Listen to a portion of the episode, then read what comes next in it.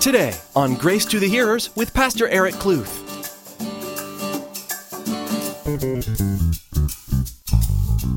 Because if I'm going to do this, I'm going to fall back into my selfish ways, and my heart is going to be harder to your ways. And I personally don't want that.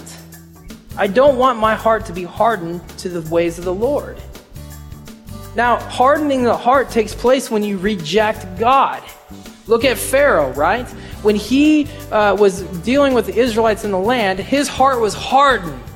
Why? Because he kept rejecting God. God not only desires your honor and respect, but he deserves and demands it. Today, Pastor Eric, through 1 Samuel 6, will help listeners hear the importance in acknowledging God's power. While it is good to recognize the Lord's power, the fruit of our actions should begin to reflect that he is guiding our every step.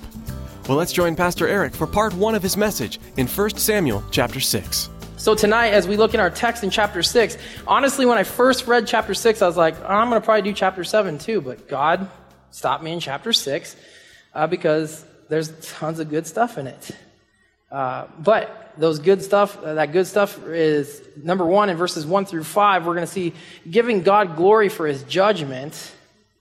Verse 6, we'll see the importance of not hardening your heart.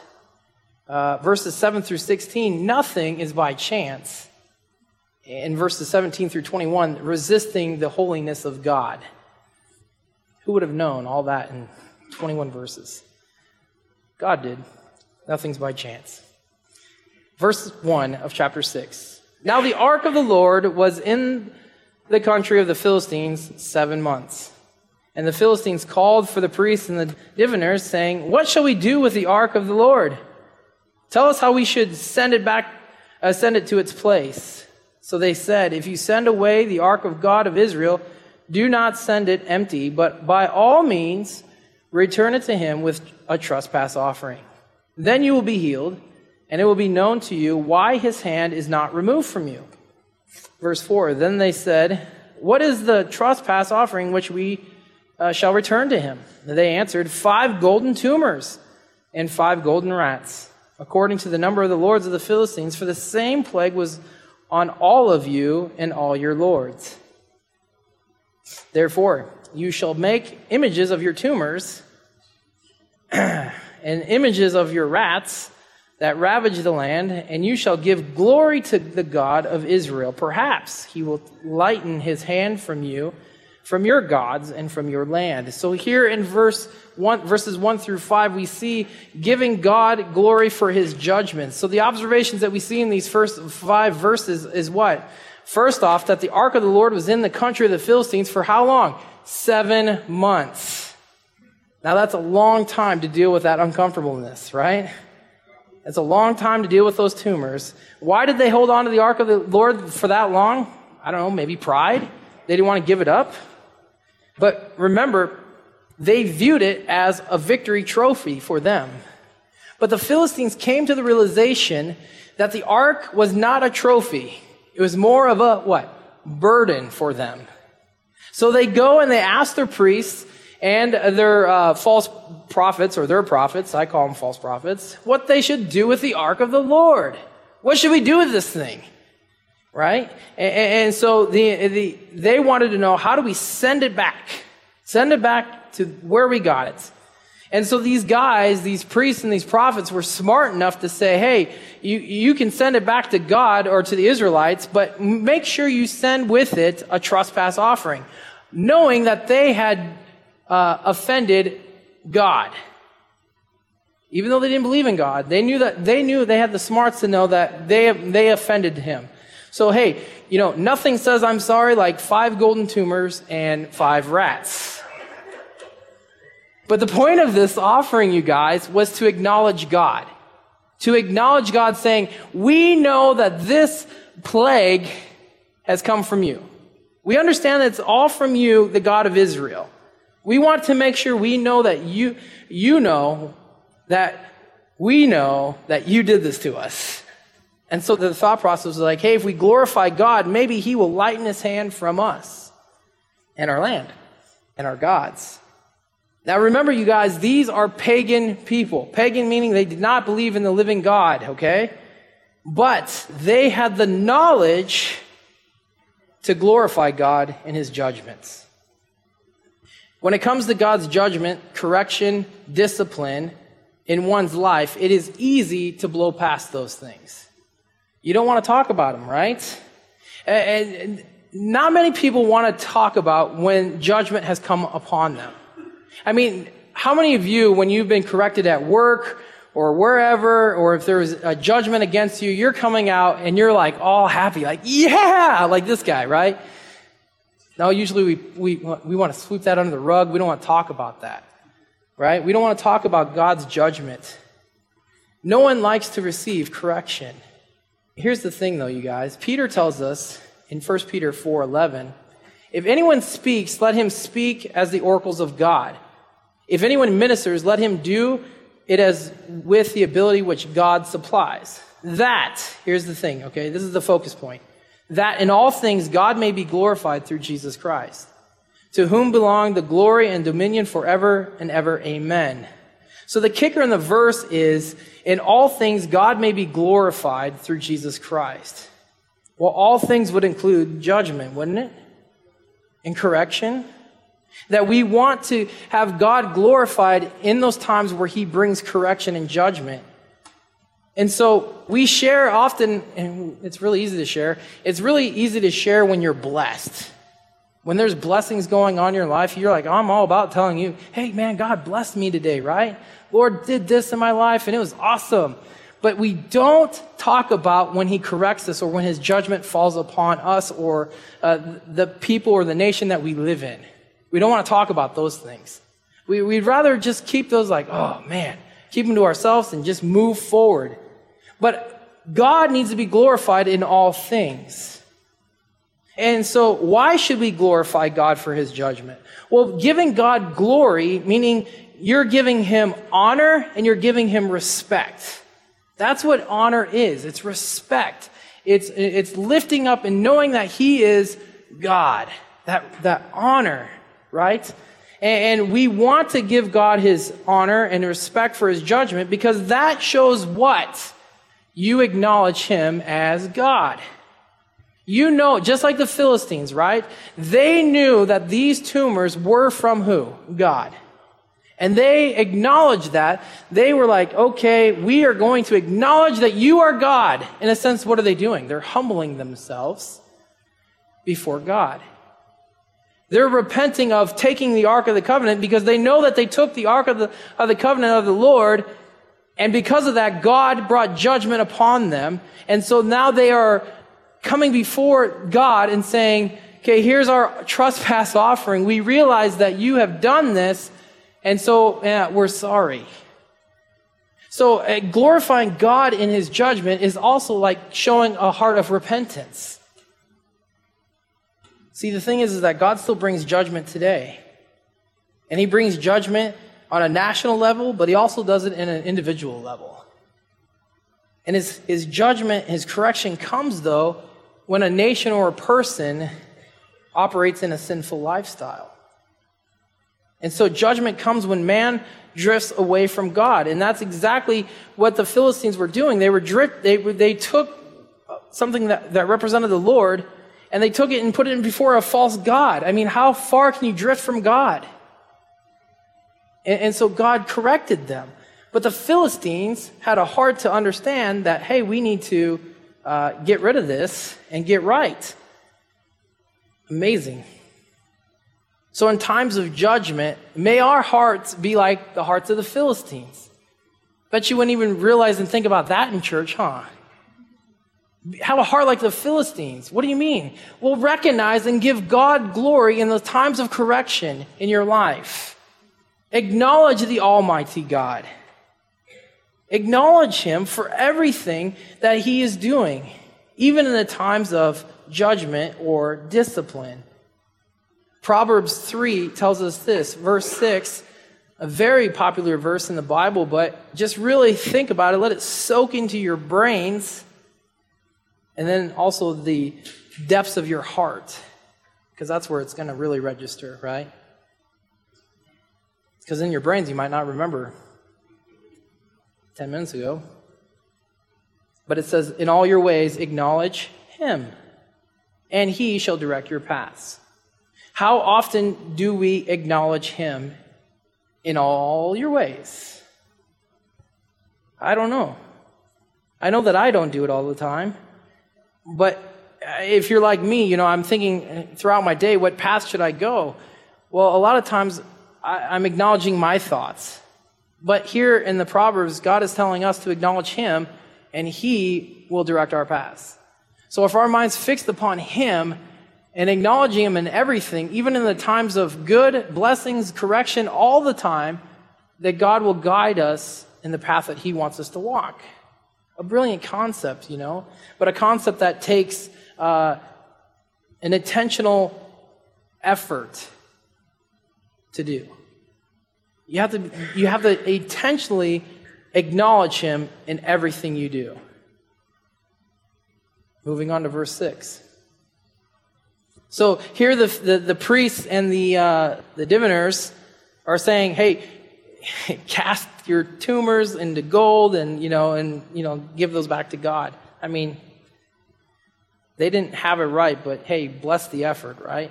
But here we go. It says this in verse 6. He goes, This is the priest and the diviner still speaking to the people, to, to the Philistines. Why then do you harden your hearts as the Egyptians and Pharaoh hardened their hearts?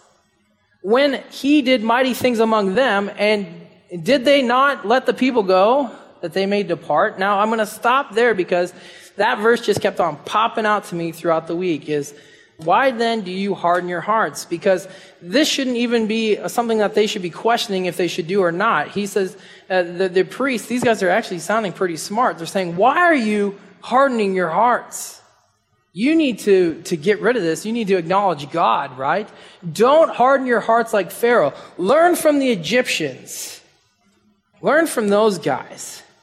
Now, these guys, the Philistines, must have known, and they did know what God did to the Egyptians. Because remember back in 1 Samuel chapter 4, verse 8, when the Ark of the Covenant came into the, uh, the camp of Israel, they said, This is the Philistines, Woe to us, who will deliver us from the hand of the mighty gods? These are the gods who, who struck the Egyptians with all the plagues in the wilderness.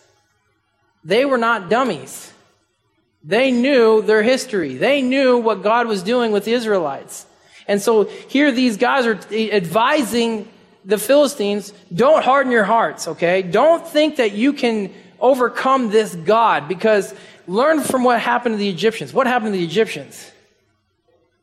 And they got they got waxed, man. They got beat up, destroyed. Man, they got hammered with the plagues. The firstborn animals and humans killed. God wasn't messing around. So here is what they instruct the people don't blow off God. Don't blow him off. He's serious, you know? So following Proverbs 3 6, as it says, in all your ways to acknowledge him, uh, it's not easy. As I mentioned, we can get caught up in our ways. And the, the thing is, is like when I'm caught up in my ways, I'm not intentionally trying to blow off God. I'm not thinking about, like, oh, I'm, today I'm going to blow off God, you know, in His ways. I'm not thinking that way, but it's like my flesh naturally goes that way to where I'm like concerned with my ways so much that my heart then is becoming harder and harder to the ways of God because I'm so focused on myself. You know? But I'm not trying to blow off God. Can you guys relate to me in this area? We're not trying to blow off God, but when we're not constantly fixing our eyes upon Him and acknowledging Him in all our ways, then our heart is naturally, by the flesh, growing harder and harder to the ways of the Lord. Because we're, we're caught up in our ways.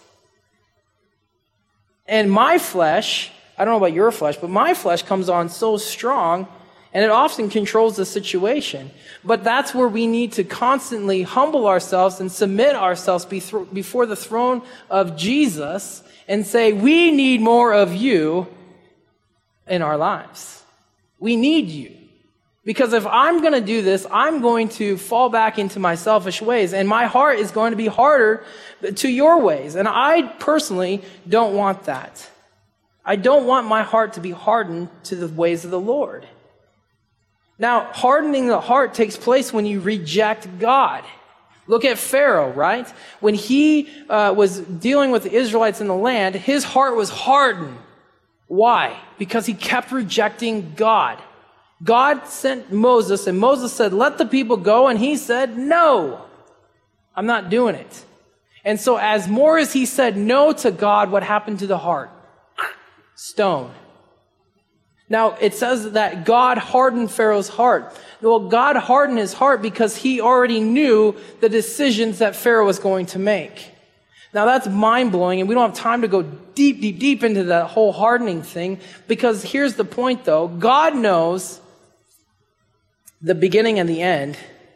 He knows your, your life before you were even formed in your mother's womb. So he already knows the condition of the heart.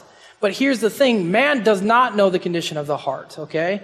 And so, where there's people that say, What's the point of witnessing? Because maybe their heart is hardened by God. You don't know that. It is our job to what? Present the gospel. It is up to us to continue to share the good news, leave the heart to God, and let God figure that out. Because He already has figured it out. And the crazy thing is, is guys, which is mind blowing, is before you were even formed, he already knew all your choices. That's crazy. Man, we could go out and drink coffee all night and talk about that, right? But we got to move on. Okay? So here we go. We, we, we know that hardening of the heart is when you reject God. And so the Philistines were at a crossroads either to reject God and what he, is, what he has shown them or continue on the path of what the priest said and say, you know what, we're going to acknowledge God in this. So they were at this crossroads, and the advice was to acknowledge God. Do not be like the Egyptians, okay?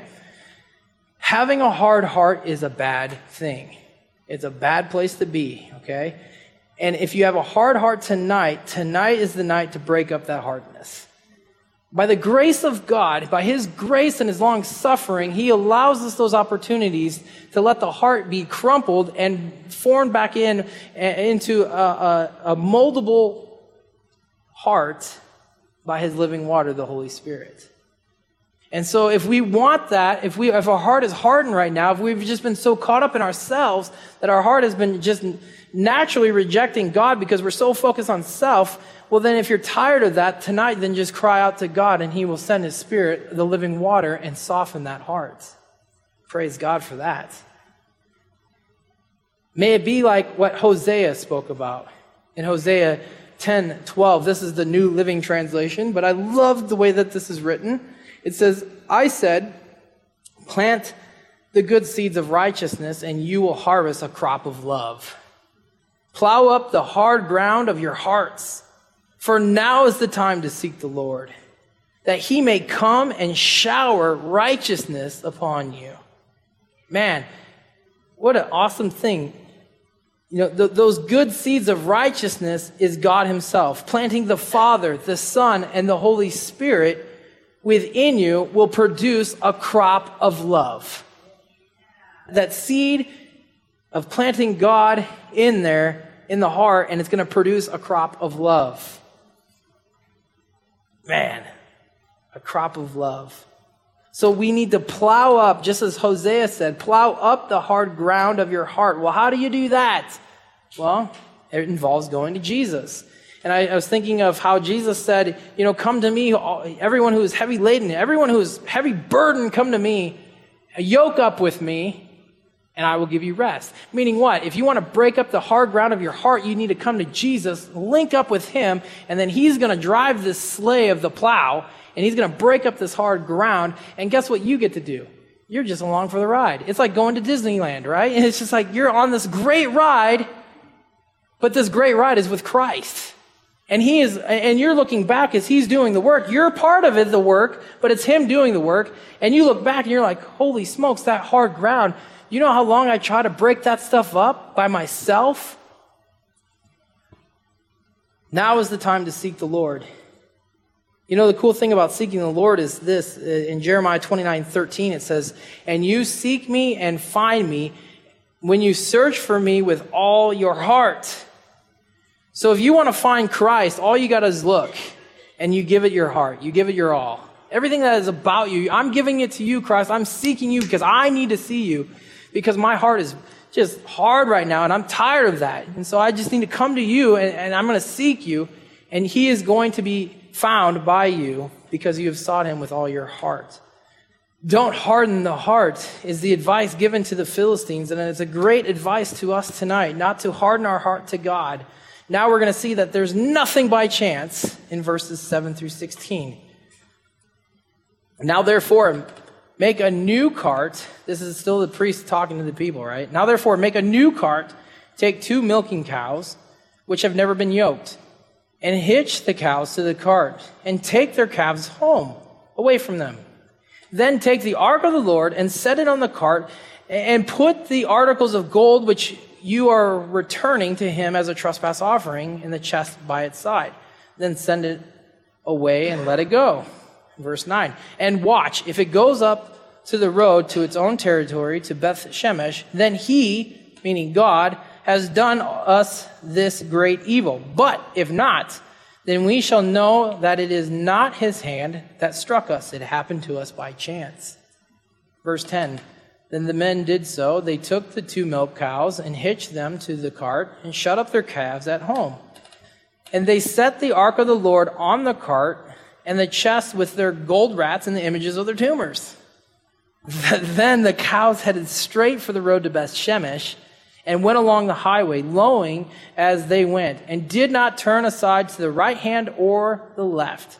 And the lords of the Philistines went after them to the border of Beth Shemesh. Of course they did.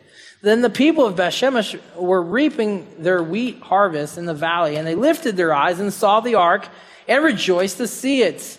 Then the cart came into the field of Joshua of Beth Shemesh and stood there. A large stone was there. So they split the wood of the cart and offered the cows as a burnt offering to the Lord.